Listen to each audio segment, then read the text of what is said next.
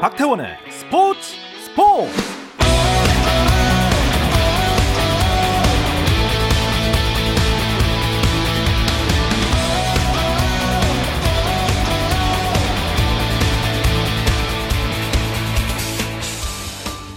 스포츠가 있는 저녁 어떠신가요? 아나운서 박태원입니다. 오늘 이슈들을 살펴보는 스포츠 타임라인으로 출발하겠습니다.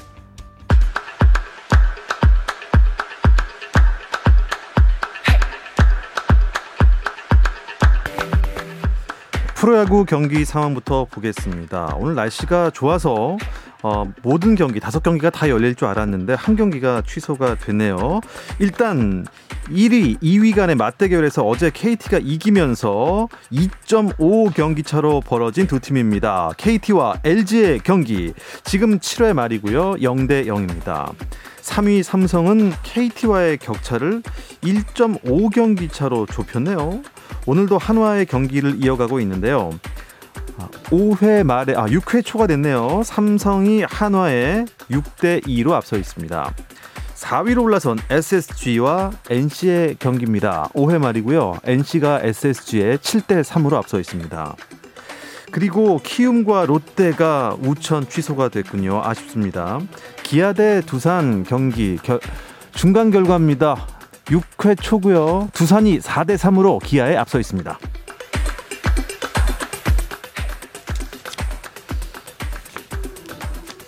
미국 메이저리그 LA 에인절스의 오타니 쇼헤이가 디트로이트 타이거스를 상대로 선발 등판에 8이닝을 1실점으로 막았고 또 1번 지명 타자로도 출전해 홈런을 기록하며 팀의 3대1 승리를 이끌었습니다. 시즌 8승째를 달성한 오타니는 올해 메이저리그에서 처음으로 40 홈런 고지를 밟으며 2위 블라디미르 게레로 주니어와의 격차를 5개로 벌렸습니다. 류현진이 일주일 만에 등판해 시즌 12승에 재도전합니다. 토론토 구단은 류현진을 22일 오전 4시 7분 네, 로저스 센터에서 열리는 디트로이트 타이거스전 선발 투수로 예고했습니다. 축구 대표팀의 2022 카타르 월드컵 최종 예선 1, 2차전 경기 장소와 시간이 결정됐습니다. 대표팀은 9월 2일 오후 8시 서울 월드컵 경기장에서 이라크와 최종 예선 1차전 홈 경기를 치르고 이어 9월 7일 오후 8시 수원 월드컵 경기장에서 레바논과 최종 예선 2차전을 펼칩니다. 2020 도쿄 패럴림픽 선수촌에서 첫 코로나19 확진자가 발생했습니다. AFP 통신 등은 대회 조직위원회를 인용해 선수촌 내에서 첫 확진자가 나왔으며 일본에 거주하지 않는 대회 관계자라고 전했습니다. 17일 문을 연 선수촌에 입촌한 선수 중에서는 감염자가 나오지 않은 것으로 알려졌습니다.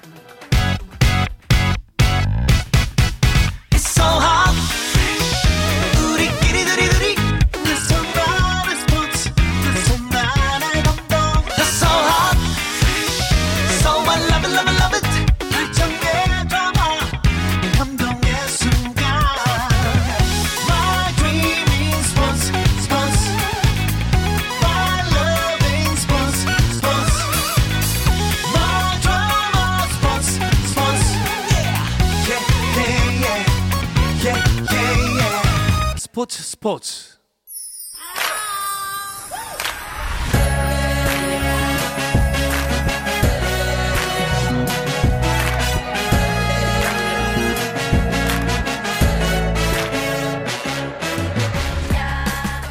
목요일에는 해외 축구 이야기 함께하고 있죠. 라디오의 발롱도르를 꿈꾸는 랄롱도르 시작하겠습니다. 네, 오늘은 김정용 기자 대신 월간 축구 전문지 포포트의 류청 기자가 나오셨습니다. 안녕하십니까? 네, 안녕하십니까? 어, 금요일에만 보다가 목요일에 만나니까 어색하네요. 예, 노래도 뭔가 다른 것 같고 예. 어, 같은 방송인데 다른 날에 오니까 네. 분위기가 남다릅니다. 완전 사무, 사뭇 다르죠. 네. 저는 매일 달라요. 자, 그리고 목요일에는 영국도 연결하죠. 영국의 이건 축구 전문 기자 연결돼 있습니다. 이건 기자 안녕하세요.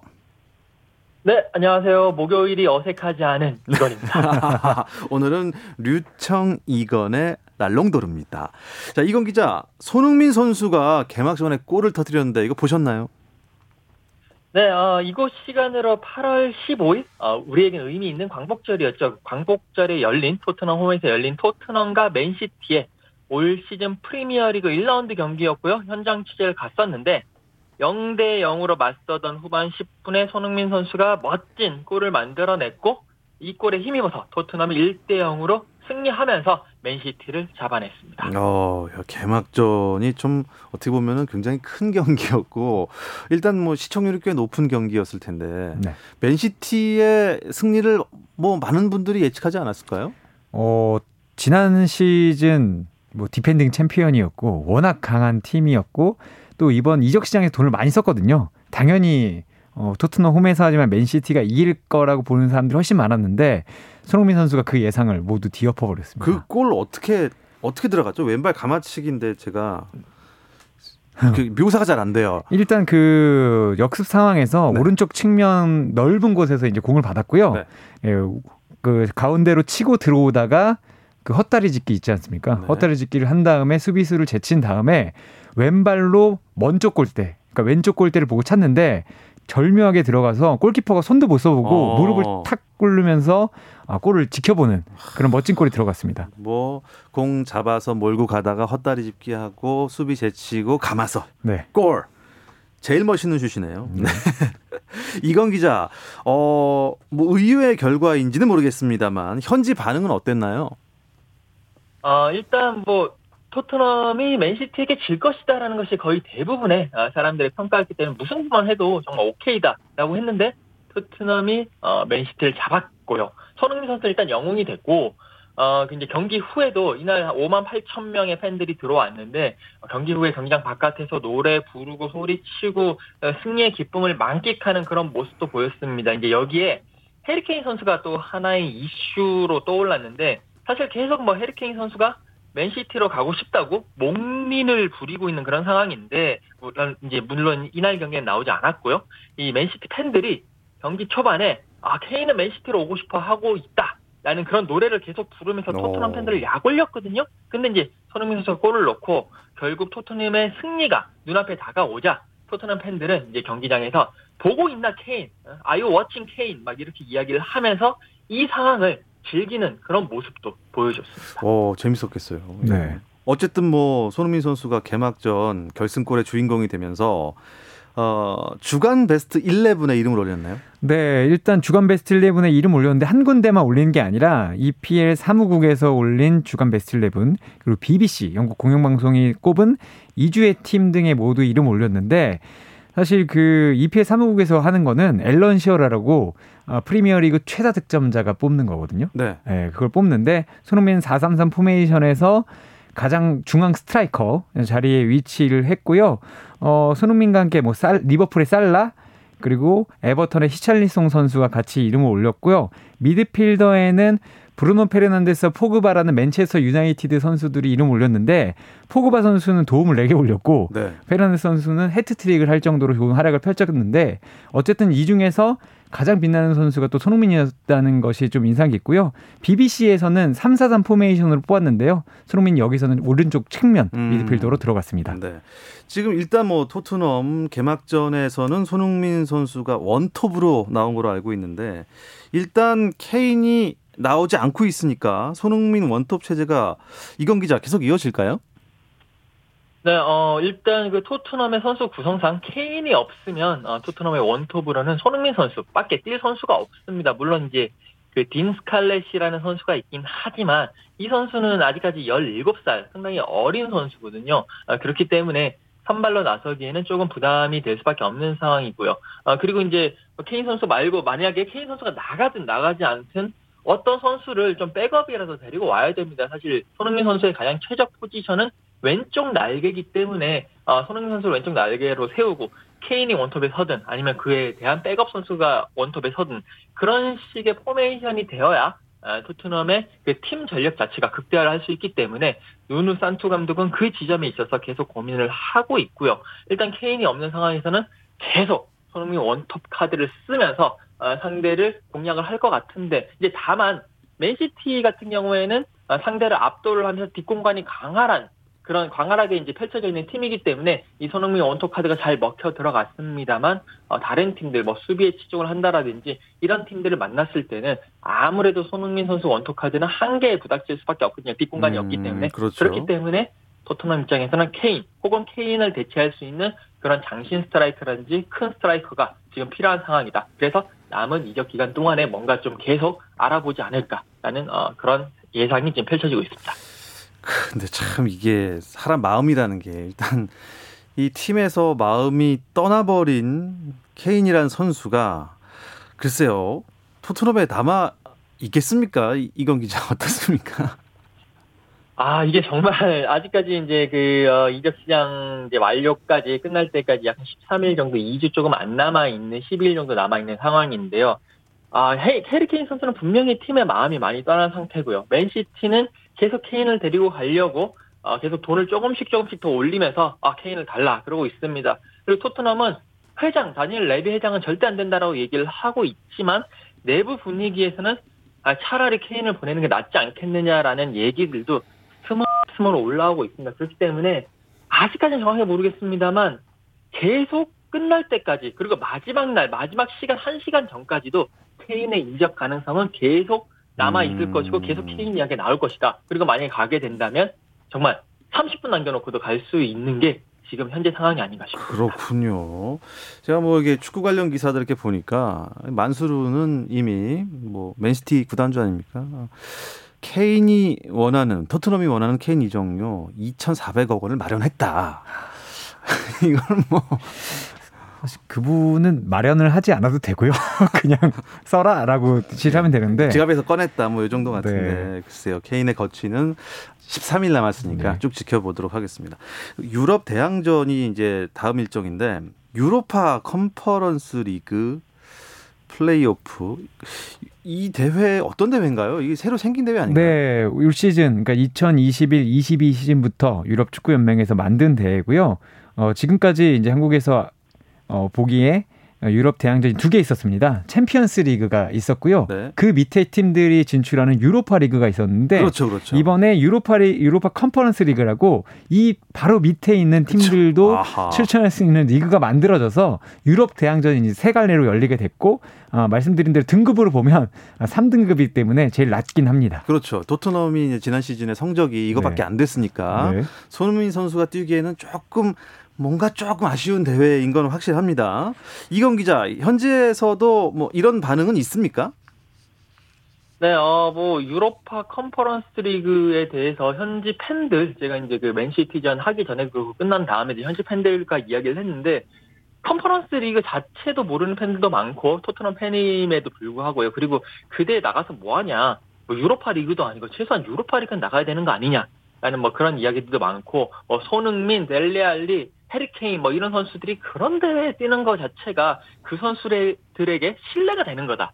라고 이제 얘기하는 팬들도 많이 있습니다. 이제 그런 상황이었고, 지금 이제 플레이오프 1차전을 가지는데, 그, 이제 상대팀이 파코스 대 베- 페레이라라고, 어, 포르투갈 리그 지난 시즌 5위 팀이거든요. 그런데 이제 아무래도 잉글랜드 리그와 포르투갈 리그의 수준 차이가 상당히 음. 존재를 하고 있기 네. 때문에, 아, 손흥민 선수 이번 경기는 조금 로테이션으로 돌아갈 것 같고요. 좀 쉴 것 음. 같고요. 누누 산토 감독도 새롭게 영입된 선수들, 못 뛴 선수들, 뭐, 어, 데인 스칼렛이라든지 브리안 힐, 뭐 이런 선수들에게 선발 기회를 부여하겠다라고 이야기를 했습니다. 그렇군요. 좀 쉬어가는 것도 방법일 것 같습니다. 일단 손흥민 선수 1라운드 성공적으로 마쳤는데 다른 팀들은 어떻습니까 상황이? 어, 사실 맨시티가 토트넘에 패한 것을 제외하면 아, 강호들이 모두 쉽게 이겼는데요. 맨유, 리버풀, 첼시가 나란히 대승을 거뒀습니다. 맨유는 리즈 유나이티드를 상대로 5대 1로 승리를 했고요. 리버풀은 노리치 원정에서 3대 0으로 이겼습니다. 그리고 첼시도 크리스털 팰리스, 런던 같은 연고를 한 구단인데 3대 0으로 이기면서 모두 1라운드를 뭐 웃으면서 음, 마쳤습니다. 아, 명문 팀이 다 이겼네요. 특히 네. 맨유랑 붙은 그 리즈, 네. 리즈 유나이티드는 참 이게 이제 단어를 만든 팀이잖아요. 새로운 신조어를 뭐 누가 굉장히 한때 잘 생겼었다, 멋있었다, 예. 예뻤다, 뭐 리즈 시절이라고 하지 않습니까? 네. 아 이게 진짜로 이 리즈 유나이티드에서 뛰던 시절 때문에 나온 얘기라면서요? 그게 그 앨런 스미스라고 박지성 선수와 함께 이제 맨체스터 유나이티드에서 어, 활약했던 선수가 있는데 그 선수가 리즈 유나이티드도 상당히 잘했고 외모도 수려했기 때문에 아 리즈 시절이다 아 뭐 음. 이런 얘기가 나왔던 것 같고 리즈가 그 당시에 또 잘했습니다 그래서 그런 얘기가 나오다가 한동안 이부 리그에 가 있었는데 마르셀로 비엘사라는 한국 대표팀 감독으로도 한번 거론됐었던 일단 별명이 광인이거든요 네. 축구에 미친 감독이다. 네. 전술의 대가인데 이분이 오면서 이제 승격을 했습니다. 근데 역시 맨유에게는 어, 다섯 골을 내주면서 패했습니다. 아, 그렇군요. 네. 자, 일단 1라운드를 치른 결과들이 이렇게 나왔습니다. 이건 기자, 현지에서는 또 어떤 팀들 주목하고 있죠? 어, 뭐, 일단 그 1라운드 유청 기자가 이야기했다시피 명문 팀들은 다 승리를 했습니다. 하지만 이제 가장 그 큰 관심, 그 외에 관심을 끌었던 경기가 바로 브렌트포드 아스널의 첫 경기였는데, 아. 어, 아스널이 브렌트포드, 그러니까 브렌트포드가 74년 만에 일부 리그로 올라왔거든요. 그러면서 첫 경기를 홈에서 아스널을 상대를 했는데 아스널에게 2대 0으로 승리를 했습니다. 그러면서 오. 이제 아스널은 더 이상 명문팀이 아닌가? 더 이상 강호가 아닌가? 라는 그런 의문이 이제 지금 매겨져 있고요. 그러면서 브렌트포드가 상당히 지금 상승세를 타고 있고 아스널 입장에서는 정말 어, 예상치도 못했던 일격을 당했기 때문에 상당히 지금 이제 흔들리는 상황이고요. 그 외에는 뭐 메뉴라든지 첼시 다 승리를 하면서 특히 이제 메뉴가 뭐 계속 얘기를 하고 있습니다만 5대 1로 승리를 하면서 올 시즌 메뉴가 우승 후보가 될 가능성이 높다. 라는 우승을 할 수 있을 가능성이 높다라는 그런 분위기가 음. 형성이 되고 있는 그런 상황입니다. 네, 그렇군요. 자, 개막전 놓치신 분들은 아, 이제 두 번째 2라운드는 꼭 챙겨 봐야지. 그래서 일정을 제가 좀 대충 봤는데요. 토트넘이 프리미어리그 2라운드가 8월 22일 일요일에 있어요. 네. 그런데 제가 아까 말씀드린 유로파 컨퍼런, 컨퍼런스 리그 이게 또그 페헤이라와 경기인데 그 전전날에 있더라고요. 그러니까 한국 시간으로 보면 이게 조금 더 비교하기 쉬운데요. 어, 페헤이라와의 경기가 한국 시간 금요일, 그러니까 20일 금요일 오전 3시 30분에 합니다. 근데 아, 울버햄튼과의 2라운드 경기가 한국 시간 일요일 22시 하거든요. 그러니까 만 이틀 정도 뒤에 바로 경기를 하게 되고 게다가 이제 원정을 다녀와야 되기 때문에 상당히 빡빡한 일정입니다. 그래서 아까도 이건 기자도 얘기했듯이 주전들이 다 나오지 않을 확률이 상당히 음. 크고 컨디션 조절을 해야 하는 기회를 받지 못한 선수들이 나올 확률이 확실히 큽니다. 야, 근데요. 이게 8월 22일에 2라운드가 있고 제가 서두에 말씀드린 9월 2일에 A매치가 있어요. 이라크와의 최종 예선이 있는데 이 손흥민 선수 체력 관리 좀 잘해야겠습니다. 음, 지금 상당히 힘든 상황이고 손흥민 선수가 말씀하신 대로 지금 리그 초반이 상당히 중요하잖아요. 네. 그래서 리그 경기에는 모두 나올 것으로 보이고 해리케인 선수도 없기 사실상 지금 문제가 조금 있기 때문에 손흥민 선수가 거의 계속 나올 것으로 보이는데 어, 그 경기를 뛴 뒤에 9월 2일 날 이라크와 서울에서 경기를 하고 9월 7일 날 레바논과 수원에서 경기를 합니다. 네. 다만 그래도 어 그나마 좀 긍정적인 것은 원래 9월 7일 경기가 이제 원정 경기였잖아요. 맞아요. 비행기를 한 번 덜 타도 된다는 거. 어. 역시 차에 걸리지 않는다는 점은 손흥민 선수의 체력에 그나마 긍정적인 부분이지만 어쨌든 사실 쉽진 않습니다. 8월 말에서 9월 초로 이어지는 어떻게 보면은 참 이 참 힘든 여정을 강한 체력으로 이겨내길 바랍니다. 아, 프리미, 프리미어리그 팀들이 시즌 초반에 뭐 승점을 많이 확보하려고 노력을 할 거예요. 이건 기자, 이번 주말에 프리미어리그 2라운드 어떤 경기들이 관심을 모으고 있죠?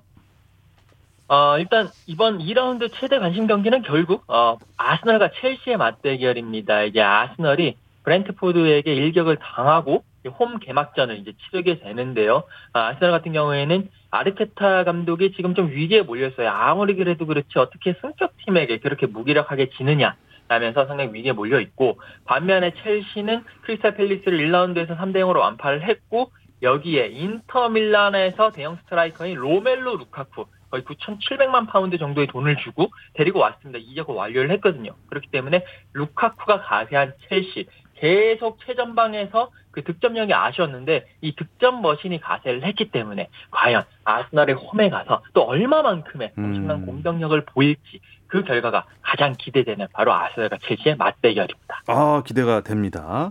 자 프리미어 리그와 함께 분데스리가 또 라리가도 함께 개막을 했는데요. 이 이야기 잠시 쉬었다 와서 나누겠습니다. 감동의 순간을 즐기는 시간 스포츠 스포츠 박태원 아나운서와 함께합니다. 해외 축구 이야기를 나누고 있습니다. 라디오의 발롱도르, 랄롱도르 듣고 계시고요. 월간 축구 전문지 포포트의 류청 기자, 영국의 이건 축구 전문 기자와 함께하고 있습니다. 아, 류청 기자, 랄롱도르 어떻습니까? 괜찮습니까? 어감이? 네, 괜찮습니다. 괜찮습니까? 아, 저 음악이 특히 마음에 듭니다. 아, 음악 생각은 하지도 못했는데요. 감사합니다. 좋다니까요. 어, 이건 기자, 영국 팬들은 어떻습니까? 프리미어 리그와 함께 뭐 독일의 분데스리가, 뭐 라리가, 또 이탈리아 리그 좀 관심이 있습니까? 어, 사실 뭐 영국 팬들 같은 경우에는 자신들의 팀, 자신들의 리그 외에 유럽 무대 그렇게 큰 관심은 없습니다. 이제 뭐 유럽의 뭐, 뭐 분데스리가라든지 라리가, 세리에 A, 어, 그 누가 뛰더라. 뭐 이 정도만 관심이 음. 있지 아, 그 경기들 경기 결과라든지 그러니까 일반적인 팬들이라면 그냥 뭐 누가 이겼다더라? 이 정도만 알고 있고요. 그리고 이제 챔피언스 리그라든지 유로파 리그 정도 이제 유럽 무대는 아무래도 자신들의 팀들이 나가니까 그 정도의 관심이 좀 있는 상황이고 어, 특히 이제 예를 들어서 2015년도에 손흥민 선수가 레버쿠젠에서 날아다니다가 어, 토트넘으로 이적을 했는데 그 당시에 토트넘 팬들의 질문이 후이즈 손, 그러니까 손흥민이 누구냐? 할 정도로 뭐 그런 질문이 줄을 이뤘으니까 그만큼 어, 토트넘이라든지 뭐 프리미어리그 팬들은 분데스리가도 관심 없고 라리가도 관심 없고 세리아도 크게 관심 없는 아, 그런 상황. 영국의 축구 사랑은 참 독특하고 대단한 것 같습니다. 네. 네. 그래도 이제 토트넘의 아들이죠, 쏜. 어, 독일 분데스리가는 음, 이재성 선수까지 마인츠로 갔습니다. 마인츠에는 이제 한국 선수가 많은 것 같아요. 네, 마인츠에는 대대로 이제 한국 선수들이 좀 많았고 지금 이재성 선수가 있는데 어, 일단 분데스리가에서는 지금 세 명 정도가 이제 활약하고 있습니다. 황희찬 선수가 라이프지에 있고 정우현 선수가 프라이브르크에 있는데 개막전에 이 이재성 선수와 황희찬 선수의 팀이 맞붙었습니다. 아~ 그래서 관심을 모았고 어 개막전부터 이 코리안 더비가 벌어지다니 예, 관심을 좀 모았었는데 경기는 어, 이재성 선수의 팀인 마인츠가 1대 0으로 승리를 했거든요. 이재성 선수는 선발로 출전해서 90분을 뛰고 추가 시간에 이제 교체가 됐고요. 네. 황희찬 선수는 후반 19분에 교체로 들어오면서 두 선수가 이제 20분 가량 음, 같이, 같이 맞대결을 벌였고요. 프라이브르크의 정우영 선수도 빌레펠트와의 개막전에서 선발로 출전해서 70분을 활약했고 어, 경기는 0대 0으로 비겼습니다. 음, 이재성 선수는 마인츠에서 어떻게 좀 활약을 했나요? 어, 이날 그 골대를 강타했거든요. 사실 이재성 선수가 이제 2부에서 팀 에이스로 활약을 했지만 아무래도 맞습니다. 그 승격 그러니까 팀 그러니까 단계를 하나 끌어올렸고 다른 팀을 왔기 때문에 적응을 잘할까 라는 의심이 좀 있었는데 역시 이재동 선수 걱정은 할 필요가 없더라고요. 어, 음. 정말 잘했습니다. 음. 황희찬 선수는 후반에 들어와서 어떤 활약을 펼쳤는지 궁금한데 이건 기자 황희찬 선수의 거취가 조금 불분명해졌어요. 어떻습니까? 네, 어, 아무래도 이 마인츠와의 경기에서 그래도 황희찬 선수가 조금 더 많이 뛰지 않겠느냐. 라는 뭐 그런 이제 예상들도 있었는데 결국 황희찬 선수는 후반 19분에 들어가면서 어 선발 출전을 못했다. 그만큼 주전에서 아직까지도 좀 음. 어려운 시간 주전을 확보하지 못하는 어려운 시간을 이제 보내고 있다라고 보시면 될 것 같고 이제 꼭 선수들이 이렇게 어좀 어려운 상황, 뭐 출전 시간을 확보하지 못하는 상황이 있으면 항상 뒤이어서 불거져 나오는 것이 바로 이적설입니다. 어, 이제 황희찬 선수가 어려운 시간을 보내고 있으니까 이제 터키에서 사실 터키와 독일이 조금 뭐 문화적으로 그러니까 터키와 독일이 이제 2차 그 대전 이후에 많은 교류가 있었기 때문에 그쪽으로 많이 연관이 되어 있는데 어, 독일에서 잘 뛰지 못하는 선수들이 터키 리그로 많이 넘어가서 또 활약하는 모습이 많이 있거든요. 이제 그런 일환으로 터키 언론들이 어, 터키의 페르바체가 황희찬 선수를 노리고 있다. 오. 임대로 데리고 온 다음에 완전 이적 옵션까지 포함을 해서 그런 제안을 했다 하는 터키 언론들의 어, 그런 보도가 나오고 있고요. 뭐 아무래도 터키에서는 그 페넬바체는 김민재 선수가 최근 이적을 했기 때문에 그런 시너지 효과를 기대하는 것 같습니다. 단 터키 언론들이 이런 식의 보도들이 너무 많기 때문에 네. 계속 터키 언론들의 보도가 이루어졌으면 아마 터키 리그에 뭐 호날두, 메시 뭐 이런 슈퍼스타들이 다 뛰는 리그가 됐을 거거든요. 그렇기 때문에 좀 신빙성에서는 음... 약간 좀 떨어지는 것이 사실입니다. 페네르바체는 지금 김민재 선수가 아, 얼마 전에 들어간 팀이고 터키 리그에 김민재 선수가 있는데 어, 사실 랄롱도를 함께하고 있는 김정용 기자가 지금 터키에서 김민재 선수를 취재 중입니다. 그래서 오늘 유청 기자가 나오셨는데 돌아오면 뭐 황희찬 선수 얘기 좀 물어보겠고요. 유청 기자, 정우영 선수는 이번 시즌 어떨 것 같아요? 어, 사실 정우영 선수는 지난 시즌에도 권창훈 선수 함께 있을 때도 아, 권창훈 선수가 더 많은 기회를 받지 않을까라고 했는데 정우영 선수가 더 괜찮았었거든요. 근데 이번 시즌에도 첫 경기에 선발로 나왔다는 거는 음, 분명히 그렇죠. 팀 내에서 네. 차지하는 비중이 있다는 건데 다만 공격수는 결국 골과 도움으로 보여줘야 됩니다. 그러니까 이 기회를 받았을 때 음. 골과 도움을 좀 올린다면 계속해서 이제 중용받을 수 있는 거고 그렇지 못한다면 또 언젠가는 또 출전 시간 줄어들게 되니까 결국엔 좀 골을 넣어야 될 것 같습니다. 골과 도움으로 보여주라. 네. 정우영 선수. 네. 자, 이건 기자, 어, 스페인 라리가의 이강인 선수 계속 이적설이 나오고 있는데 어떻습니까? 아, 이강인 선수 같은 경우에는 2022년 내년 6월 달에 계약이 만료가 됩니다. 재계약을 안할 상태이기 때문에 아, 지금 발렌시아 입장에서는 아, 투자금을 회수를 하기 위해서라도 지금 이 시기에 이강인 선수를 팔아야 되는 상황이고요.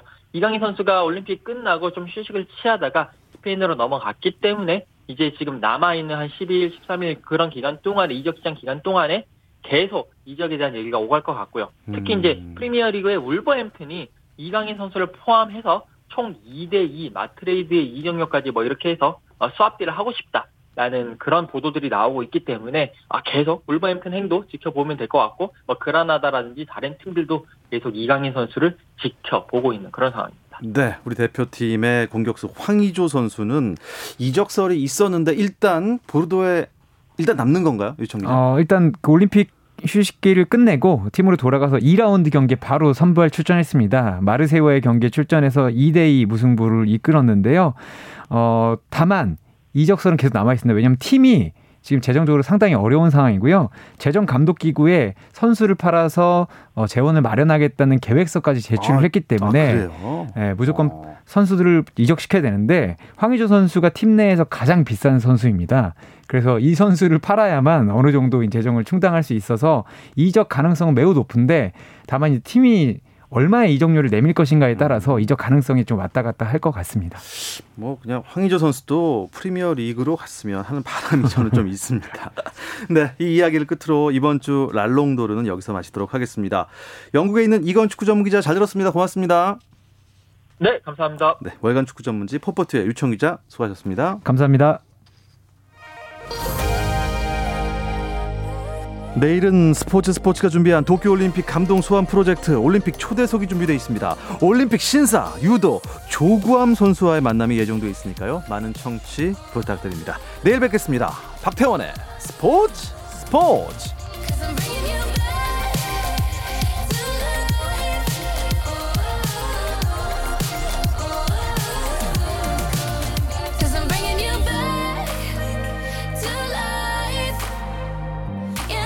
You're gone, but I swear that you're here. It's a feeling that won't disappear.